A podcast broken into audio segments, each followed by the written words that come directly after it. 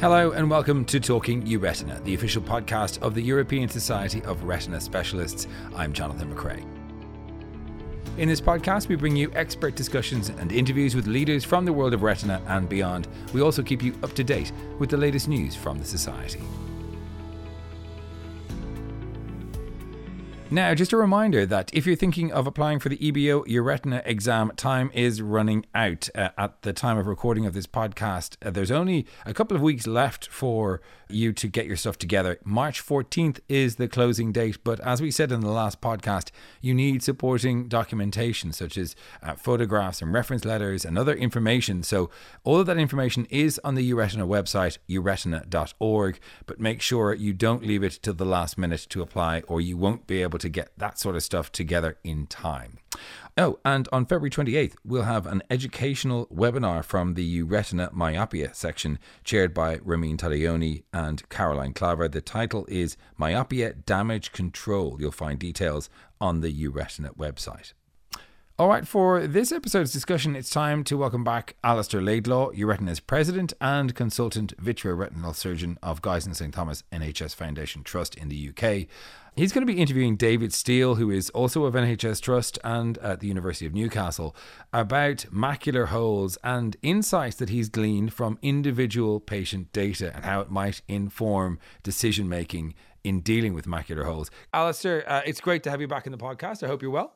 I am very much indeed. Uh, thank you, Jonathan. Uh, it's a great pleasure to welcome David Steel this evening, who's a friend and colleague uh, from the north of England. David and I do a lot of things together, and we thought that we might do a talking to each other podcast on things that have interested us uh, that we and other people have been doing recently. So, um, thank you very much for coming along, David. Great. Thanks, Alistair. No, good evening to you. So, I'll start off. You've been doing some really fascinating stuff, um, both yourself and with Noemi Lois uh, in Belfast, on um, individual patient data in macular holes in particular. And that really is giving us a lot of information on what evidence there is uh, to back up what we want to do on what is, after all, one of our commonest ops.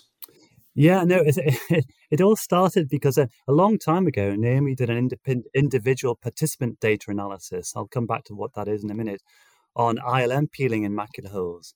So she did an initial randomized study, and there was three other randomized studies done on the same subject. So she got the individual participant data from all four studies and published a what's known as an IPD analysis uh, and to definitively show that ILM peeling improves closure in macular holes and improves, therefore, by default, um, visual acuity outcomes. So, um, yeah, and during lockdown, I'd had a proposal in to look at the effect of symptom duration on macular holes. And um, as with a lot of applications, um, I wasn't successful in getting in getting RCT funding.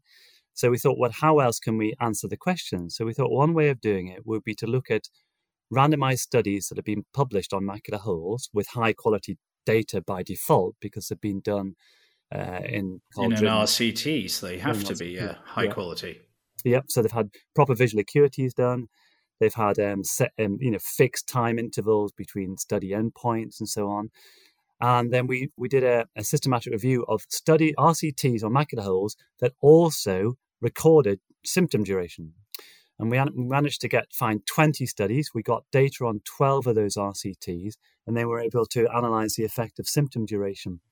Can I just um, butt in there, David? Yeah. So when you say you got um, data from from a number of those RCTs, is that the individual data on each patient that was included, rather than the sort of summaries that we see in the papers?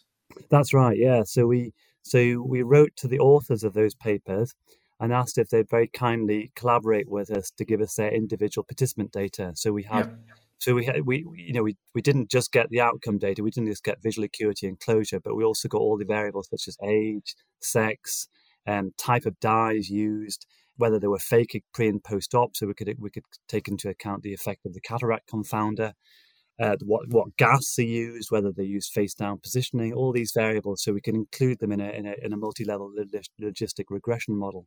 Does this mean that it's better than a meta analysis? Yes, so you can actually you can you can actually take into account all the other variables that possibly vary between different RCTs. So even an RCT, supposing you have an RCT on face down positioning, for example, they may have used different gases. Yes. And in, unless you actually, you know, so you so you can actually take into account those variables. And some RCTs, of course, use different gases and different patients with different size holes. And you can you can take into account all these variables and, and to account for their effect on the outcome. We that will will maybe come to in a minute what we found from that initial IPD, but um, it did throw up a couple of interesting other things other than just duration. Yeah. so in summary, because um, we haven't got all the evening, unfortunately, because we, you and I, can just chat away for hours about these things. Um, in summary, what are the sort of the things that we know about about size, about posturing, about use of flaps, different gases, and so on? Have you been able to really give people a menu, uh, an evidence based menu on what to do?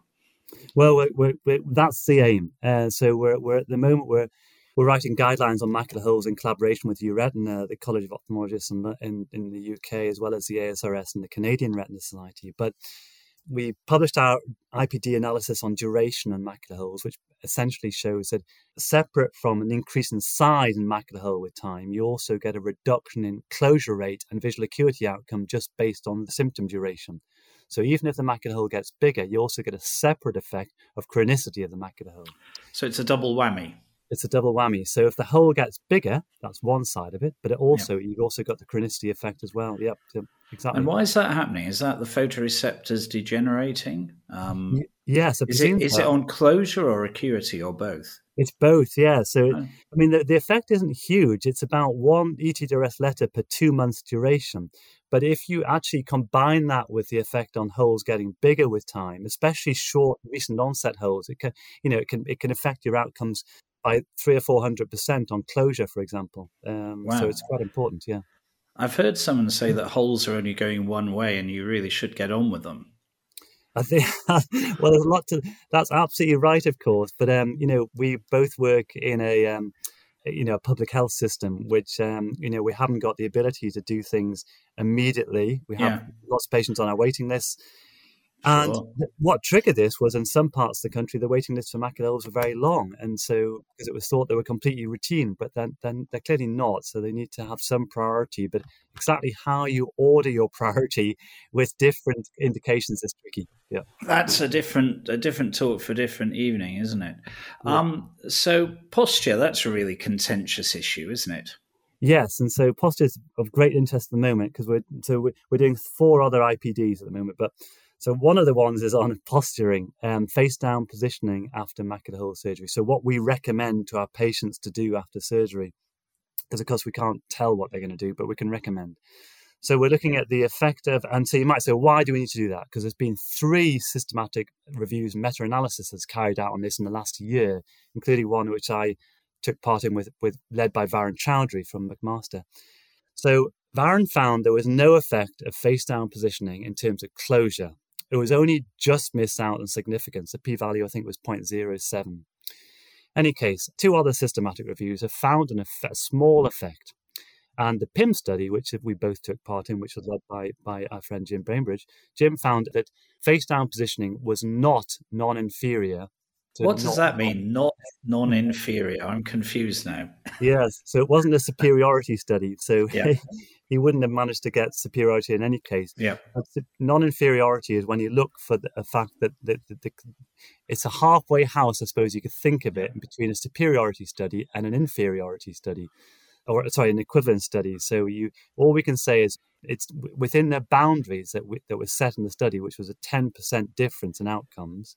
We couldn't prove a definitive difference in that within that 10% boundary. But I, th- I think it's isn't it fair to say that most studies have shown a trend that with bigger holes, face down positioning is beneficial.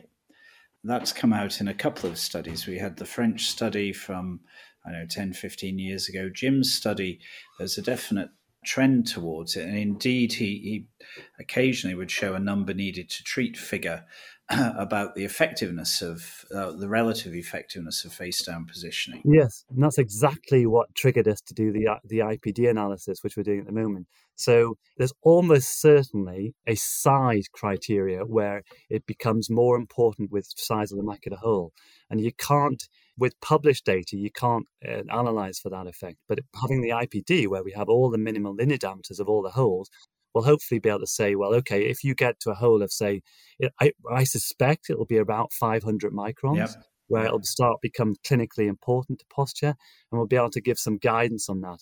And the other really interesting thing about posturing, of course, is that the systematic review and meta-analysis have suggested, as did the PIM study, have suggested that face-down positioning gives you a visual acuity advantage. Now, David, can I cut in there again? Because I'm never quite sure when I read these papers as to whether the face down positioning gives you an acuity advantage because in bigger holes you've got a slightly greater closure rate, and therefore your group that close are going to do better than your group that don't close in terms of acuity. So, is it that that we're seeing, or may there actually, as you said before, with size and time, be an extra factor? No, that's and that's again the second driver for the IPD analysis is that exact question. So this, this it's difficult, isn't it? So some holes don't close first time, but sometimes they get they have revision surgery before the primary outcome of the, the initial RCT. So they're closed at, this, at, the, at the, the, the primary outcome endpoint. So you don't know whether they're closed or open. But we suspect that if you have a close that hole doesn't doesn't close primarily, it'll have a worse outcome. But in any case, we don't know the answer to that question. But by getting the ID, we can examine that exact question. Is it just the posturing? So if you have primary closure, here's the question. If you get primary closure and you posture, do you get a better visual outcome? And that's what I want to know the answer to. I think that's a, a really good question. So tell me, why does posturing help? Because uh, we know from lots of people's work that if you've got a hole, uh, an eye that's more than about two thirds full of gas, you've actually covered that hole when you're in the upright position and you're not getting an increased effect at the top of the eye compared to halfway down the eye. So, why do we think that, that posturing might have this incremental benefit, particularly in the bigger holes? Well, I don't know, but there's two possibilities I guess I can think of. One is that, you know, we when we tell people to be face forward, they're actually not face forward, they're leaning, slouching back in their seats. And so then you know the, hole size might have some effect i'm sorry the gas size might have some effect. And the second thing is you may have a tiny effect from the force you generate by going face down the buoyant force of gas um, on the hole but that's only tiny it's only like two millimeters of mercury or something like that so if even if that isn't it yeah. I must say, I'd, I'd, I'd like to throw in a third, yes. and that is actually that face down is a surrogate for staying still. Mm. Um, and particularly, if, if you think about a Paris goblet of wine, you half fill it with water and you walk around the room, that will, and these are also technical terms, that will slosh and splash. Um, and every time you slosh or splash, you'll uncover the hole. So I've got a suspicion, and again, and you know, this is an unproven suspicion that the eyes that get a really good gas fill probably aren't going to benefit much from face down posturing. And it's the patients who um, haven't got a great gas fill who, when you put them face down, you ensure continued contact. And that may explain why you're getting relatively small effect. Now, this is complete Laidlaw hypothesis rather than proven fact, but it, it kind of fits with the idea that there must be some benefit and it's not more buoyant at the top of the bubble than at the bottom. Yeah, no, and also it'd be. I mean, I think that's. I still tell people to posture for a day, and part of it is completely, as you say. But and I tell them to stay in the house for a week, and I, I think this is all part of it. okay, so have you got anything on gas? Because uh, we're yes. all um, we're all a bit scared of using SF6 because it goes away too soon, or they might have to face down position. But then other people have done trials using using air, and other people, some people have just used um, used C3F8 routinely. So, any evidence on it? So we did a systematic review and meta-analysis, not with IPD, um, there's only there's only two. Well, there's now three RCTs on gas. So to cut a long story short, the RCTs have not shown any difference between SF6 and C3F8, but of course they are confounded by the face down positioning. So you'd imagine face down positioning would be more important in a short acting bubble. Yeah. So trials that compare SF6 to C3, it says T3F8, that's fair enough. But if you then to look at some of these intermediate questions, whether you position face down or you don't position face down, it, you know, if, if one trial did face down position and the other trial didn't, you, you, know, you might get this different effect. But as far as we can gather at the moment, we can't see a difference between SF6 and C3F8 or C2F6 for that matter. And even if you face down position or don't face down positioning, it's different with air. Air is really interesting. There was a great Norwegian RCT published on this recently where they did air without face down positioning. So no, no specific face down positioning. And they found that it was again that uh, this terrible word air was was not non-inferior to SF6 if it was less than 400 microns. In other words, they, they couldn't prove that it wasn't non-inferior. So the difference in outcomes was about 90%, clo- 97% closure for SF6 and about 90% for air. So, so perhaps a perhaps a small effect, but not not scientifically proven. Yeah, so, the, so the, the, the, next question, of course, is what about in holes less than 250 microns? And there's another yeah. RCT going on in that with air. You know, and if you did a day down, a day of face down positioning, what would be the effect? But uh, you know, there's lots of different questions. Because mo- most holes close quite early if they're going to, don't they? Yes, I mean, I think it's been shown in several. Claus Eckardt, I think, did had a, a very clever upside down OCT scanner, and he had people posturing face down until the hole closed. He was scanning through the gas, and I think most holes were closing within 48, 72 hours. Yes, um, yes. and many yes. overnight. Um, yeah, so lots of other things. Also, we looked at we, we were looking at there's lots of variants of ILM peeling. Um, so ILM flaps, size of the ILM peel. Um, so we're doing IPDs on both those aspects at the moment. Um, the interesting thing about ILM flaps is do they I think most people strongly believe that they improve closure, but do they have any effect on visual acuity outcomes? Certainly, in the past, we were very suspicious that, um, although the technique's obviously changed, hasn't it? Because it used to be that you stuffed the hole with ILMs, of crumpled it up and pushed it in. Um, probably damaged a lot of adjacent photoreceptors in doing it. Now it's kind of being laid over as an occlusive membrane. So that's a definite change in, in the technique. But certainly in the past, it, it did appear that vision wasn't as good as you might expect uh, in people with, with stuffing of ILM in the hole. So um, yeah, so there's I guess you can divide them into you know stuffing techniques, single layer techniques, and so we're we've got three arms: peeling, single layer, and stuffing and um, seeing if there's an effect on vision. Because some studies, the RCTs that have been published so far, haven't found any detrimental effect on visual acuity. But there's been a couple of interesting retrospective studies recently which have shown some benefit even in small holes. So, so what's your threshold for an ILM flap, Alistair? What when do you? What, what, do you hey, you've st- you've stolen my question. That's very, very clever. So, look, shall I give you my recipe for macular hole surgery, and then you can tell me where you're wrong. So I pretty much routinely do phaco-vitrectomy because there's 80 odd percent over two years will develop secondary cataract. And I haven't seen much evidence that doing cataract surgery at the same time results in a worse outcome. Um, some people are concerned about that, I know. So I'll do that. I peel the ILM in, well, so far I've been peeling the ILM in every case, but I think under 250 microns, there might be a case in not doing it because whilst ILM peeling is fun, it's not a free hit. Um, you get little paracentral scotomata. You might get a little. Um, we know about the DONFL, whether that's the, the sort of corrugation, whether that is visually significant or not. But splashdowns are not unheard of. Damage to the the vasculature uh, and to the retina when when when you're trying to particularly induce the the, the first flap, I think is is quite a problem. Uh, and so I I try and um, be as gentle as possible, but up to 500, I peel the ILM and remove it. I don't do any foveal sparing as yet, but I, I, know that that's something that's considered to be potentially beneficial. Over 500 microns, I will do a flap. Now, over um, under 500 microns, I tell people that there's really no evidence that if they can't or won't posture, that they will be worse off and people over five with a hole over 500 microns i say look there is some benefit evidence of benefit but you've got to be realistic depending on the size it might be 10 or 15 people who need to posture in order for one more hole to close. So I'm very um, very tolerant with patients, and if they um, if they can't or won't posture face down, it's not a sort of fear of God your hole is not going to close. I, I try and be as informed as possible. In terms of gas, I use SF6 for small holes, and completely illogically, uh, I use C2F6 for bigger holes, even though they're the ones that are going to be postured. So some of this is custom and practice.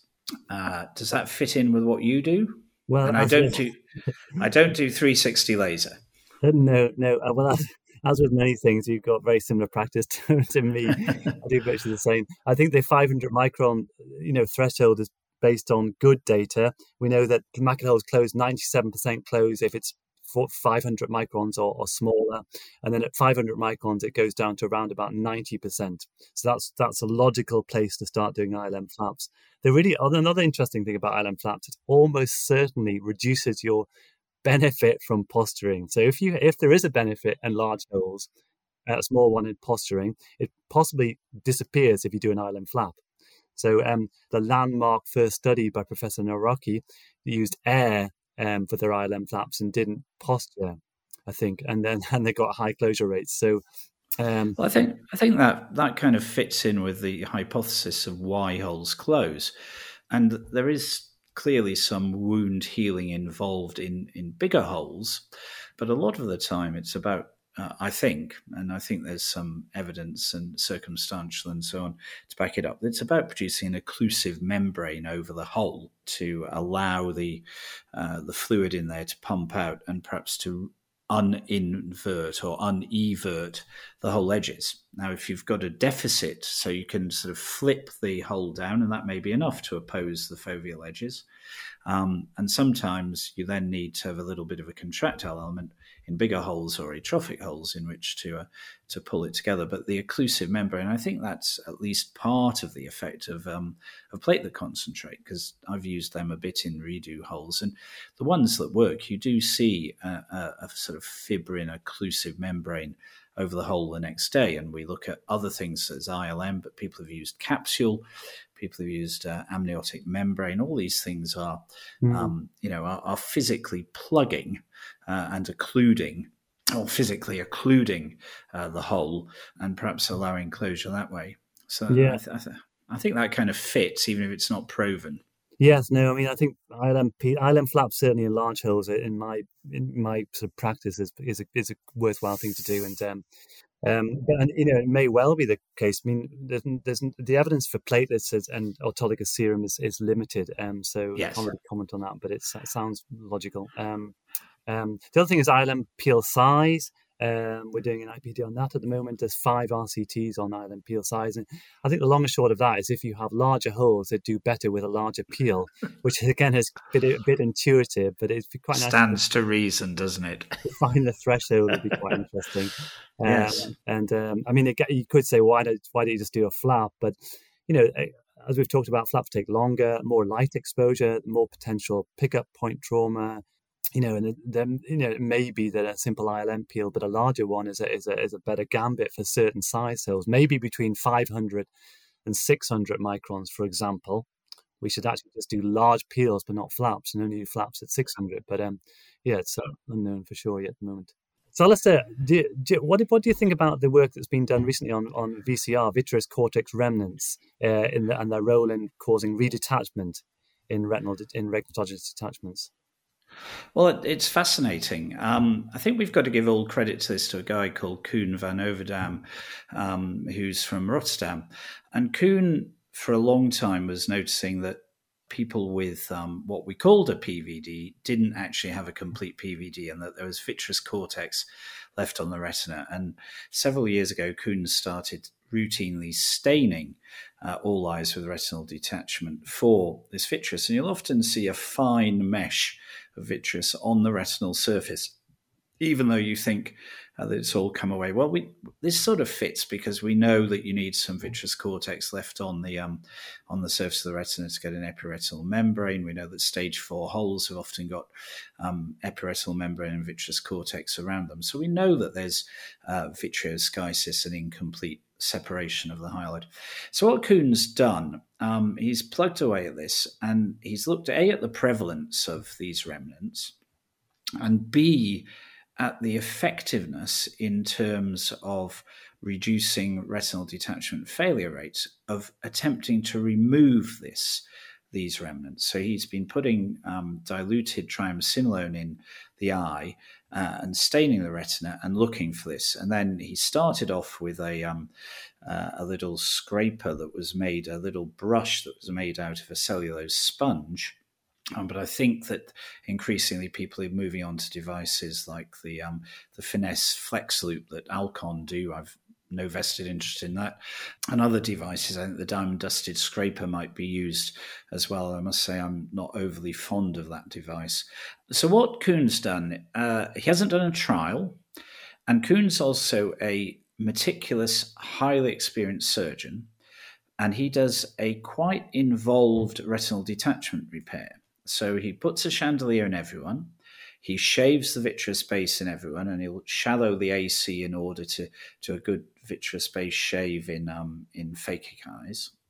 He'll stain for the um, for vitreous cortex remnants and remove them uh, if he can. He'll put in heavy liquid. Uh, the heavy liquid is to assist with the the shaving and the search. Um, he'll search around. He'll laser. I think Koen will do 360 laser, having marked all breaks and then he'll do a fluid air exchange uh, and go to gas.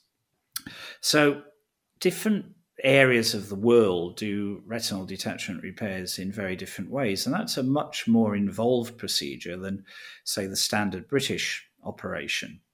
But what Koen has shown with that combination of factors is very high success rates. These are eyes that don't have PVR, but he's been getting success rates of 95 plus percent. So he started it. He then did a multi surgeon series from Rotterdam.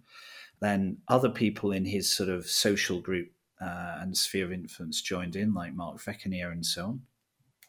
Then other people, uh, including Stan Rizzo, have published on this, showing very high primary success rates and probably higher than most of us would get in these sorts of eyes, although no randomized trial. Part of the drive for this was that he um, he'd noticed that when you went into a redetachment, you could almost always peel um, this posterior hyaloid off. So there is this suggestion, which is noisy at the moment, uh, but confirmed by other people that there may be a benefit to doing this. Now, of course, there is a risk. You can damage the retina doing it. It's going to take more time. There's going to be a learning curve in doing it. Interestingly, a colleague of ours, and this I think is unpublished data, a, a colleague of ours from Lebanon called Alex Assi, who's a very uh, inquiring individual, he looked for this uh, but didn't do anything about it and he had a reasonable numbers of eyes. I can't remember off the top of my head, but it was a decent number of eyes with a respectable failure rate for for a series, and he didn't find an association in terms of failure with um, uh, either the presence of this or the absence of it. So. I don't think it's quite as clear cut as um, some of the proponents would, would like us to believe. What do you do at the moment then? Have you have you adopted the technique, or are you are you sitting on the fence and doing your standard um, UK uh, British uh, vitrectomy. How long have you got? Um, Not long. First, I'd, I'd love to improve the results. I think that doing a more involved vitrectomy may actually be beneficial. Uh, so I think the vitreous base shaving and so on may may actually help in terms of finding breaks, uh, and I think it would be very interesting to do that. And it, this is somewhere where the BEAVRS database, where we have this database of now about 8,000 um, retinal detachments. 14,000. I've underestimated. Um, 14,000 retinal detachments. So it's quite easy to get a historic, very closely matched control group for any study that you want to do. And I think it would be well worthwhile a group of surgeons actually adopting this and doing surgeon grade and clinical characteristic matched uh, comparisons of this technique uh, and perhaps other things like um, we've seen from the Witt Buchholz studies and so on, um, the PRO studies, that there may be a benefit in um, in more complicated retinal detachment. Again, we now know how to define those of putting an encirclement on at the time of surgery, rather than again the very straightforward, quite quick, one size fits all uh, operation that we tend to have relied on for the last 10, 15, 20 years. Yeah, and I think there's a, a huge role um, in you know surgeon databases as opposed to incredibly expensive RCTs in answering some of these unanswered questions in the future to to so we can actually ask more questions but at, at a lower cost. So um, well, I think Alistair, we've um, we've run out of time. So um, what so, we uh, can't have. We've only just started, David. yes, all good things have to come to an end, I guess. But uh, but thank you very much for that uh, interesting discussion on both macular holes and detachments. Brilliant, and thank you, David, and thank you, Jonathan. Well, Alistair and David, I have to say I found that really interesting uh, as a non-surgeon to hear about how posturing can affect the repair of macular holes. Really, really fascinating stuff. Uh, well, that's it from this episode. I hope you enjoyed it. If you have an idea for the podcast, do let us know. Podcast at euretina.org.